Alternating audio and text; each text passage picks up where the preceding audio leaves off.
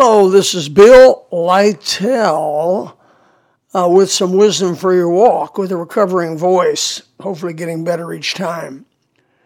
I want to talk to you about a, uh, a principle that years and years ago somehow I heard of, uh, stumbled across, learned, and it's helped me so much to understand why sometimes people do what they do uh, you you know if you live very long, you're gonna you're gonna notice people do crazy stuff, stupid stuff, sinful stuff, and you wonder why in the world did they do that?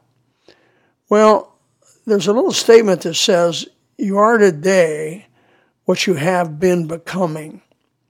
I want you to remember that. You are today what you have been becoming.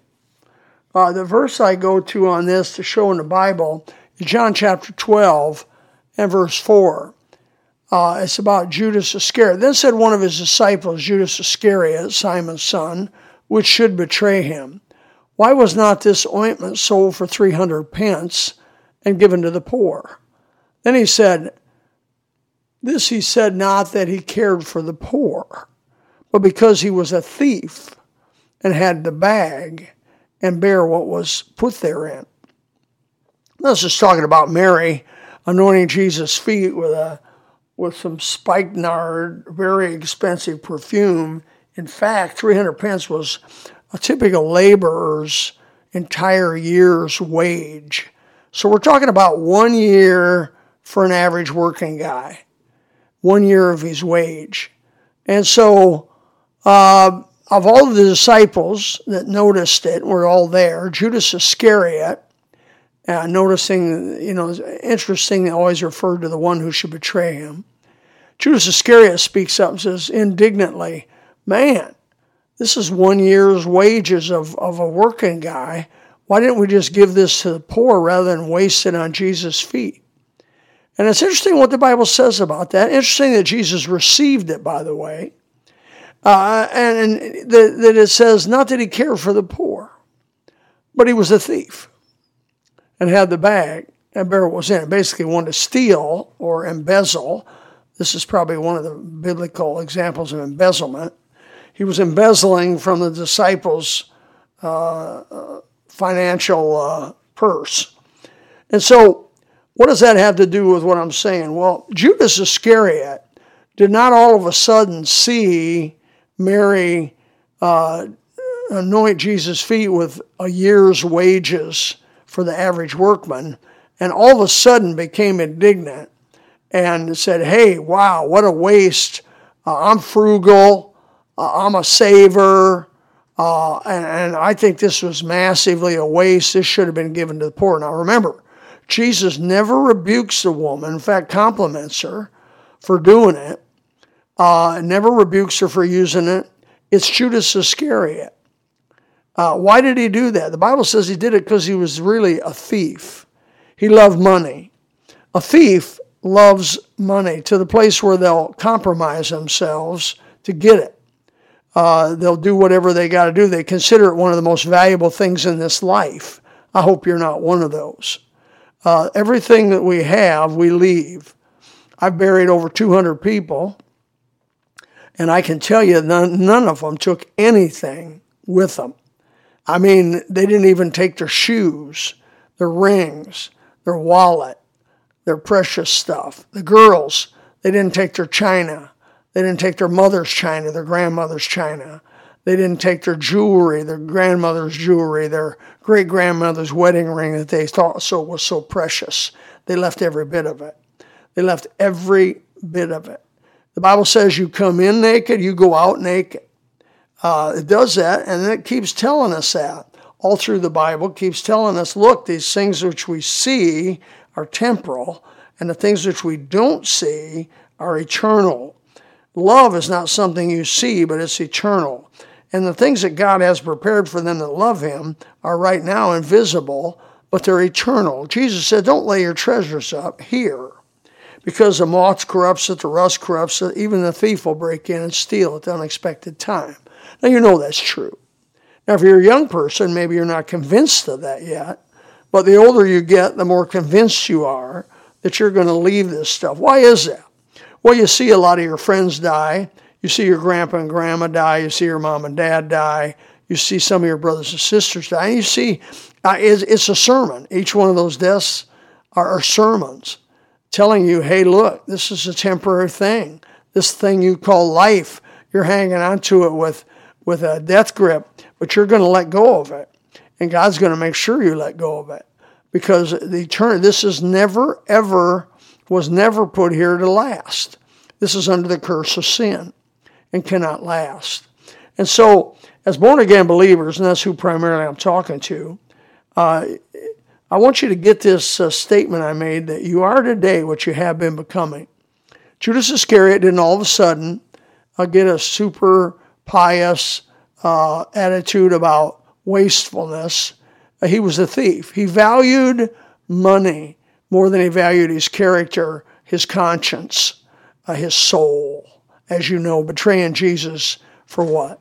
30 pieces of silver. Isn't it interesting that Judas is always involved around money? 30 pieces of silver. He uh, is uh, valued his, the Lord Jesus Christ, and if I may say, his very soul. Bible says he went out and committed suicide after he realized Jesus was betrayed. I have a whole message on Judas. You ought to get it and listen to it. It takes a different angle than any probably you've ever heard. Why Jesus, why Judas betrayed Jesus. It wasn't because he was mean. I believe he wanted Jesus to show his power and take his kingship right now. But the kingdom Jesus was preparing was an invisible kingdom, at that moment at least, coming, a coming kingdom uh, of spiritual people that were saved and born through the blood that he was getting ready to shed. I hope you know Christ. Uh, well, so what are you? What are you? If you're lazy, you've been you've been becoming lazy. If you're a cheat, you've been becoming a cheat. If you're a liar, you've been becoming a liar. Uh, if you are an uh, adulterer or immoral, unfaithful, you haven't just all of a sudden become immoral and faithful. You become, you've been becoming immoral and unfaithful, starting maybe in your mind, in your thought life, moving into actions, minor actions, little actions, getting bigger and bigger and bigger. And that's the way sin is. It starts small, as a bacteria infection does. Starts a little small infection, and eventually, if you don't do something about it, it may take the whole body over and destroy it. Folks, I hope that you understand, you set, you kind of, you know, take a inventory yourself. Bible says examine ourselves, see if we be in the faith. And so I believe you ought to look at yourself and say, look, how am I? I mean, am I, have I compromised myself? Uh, what am I becoming? Now, if you begin, if you love Jesus, uh, you're, you're becoming more and more in love with Jesus. If you read your Bible and are a student of the Bible, you are today what you have been becoming you're you're getting to be a better and better, more thorough, more more uh, careful student of the Word of God. So you are today what you have been becoming. When you know when you see somebody that knows the Bible, they didn't just zam shazam get to know the Bible. They began to read the Bible little by little, maybe three chapters a day, read it through once a year. Then they began to study books, began to read commentaries, began to do little by little. So you are today really what you have been becoming. If you're an honest person, you've been becoming an honest person.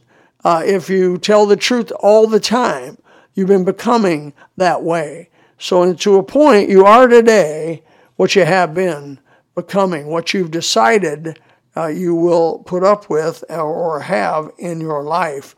I hope this helps you some to understand why people do what they do. Also, if you're raising children, if you see your kid has a propensity to lie, my, you've got to jump on that. You have got to jump on that and stop that. My mom would tell us, I'd rather have you dead than a liar. Why? I'm just, well, you go little white lies, there's no white lies because white lies become horrible lies because you are today what you have been becoming. And they knew that. So when you lied as a five, six year old, they whipped the snot out of you and told you there's a lot of pain associated with lying. And then when I lied as a 10 year old, ooh, the whole world stopped. Why? Because they wanted to make sure there was a lot of pain associated with lying so that I would not continue to lie and become a liar. Because you are today what you have been becoming.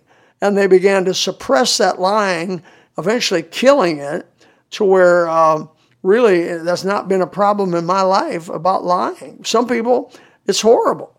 It's horrible. They exaggerate, they lie, uh, they can't tell the truth. They'd walk two miles and lie rather than stand still and tell the truth.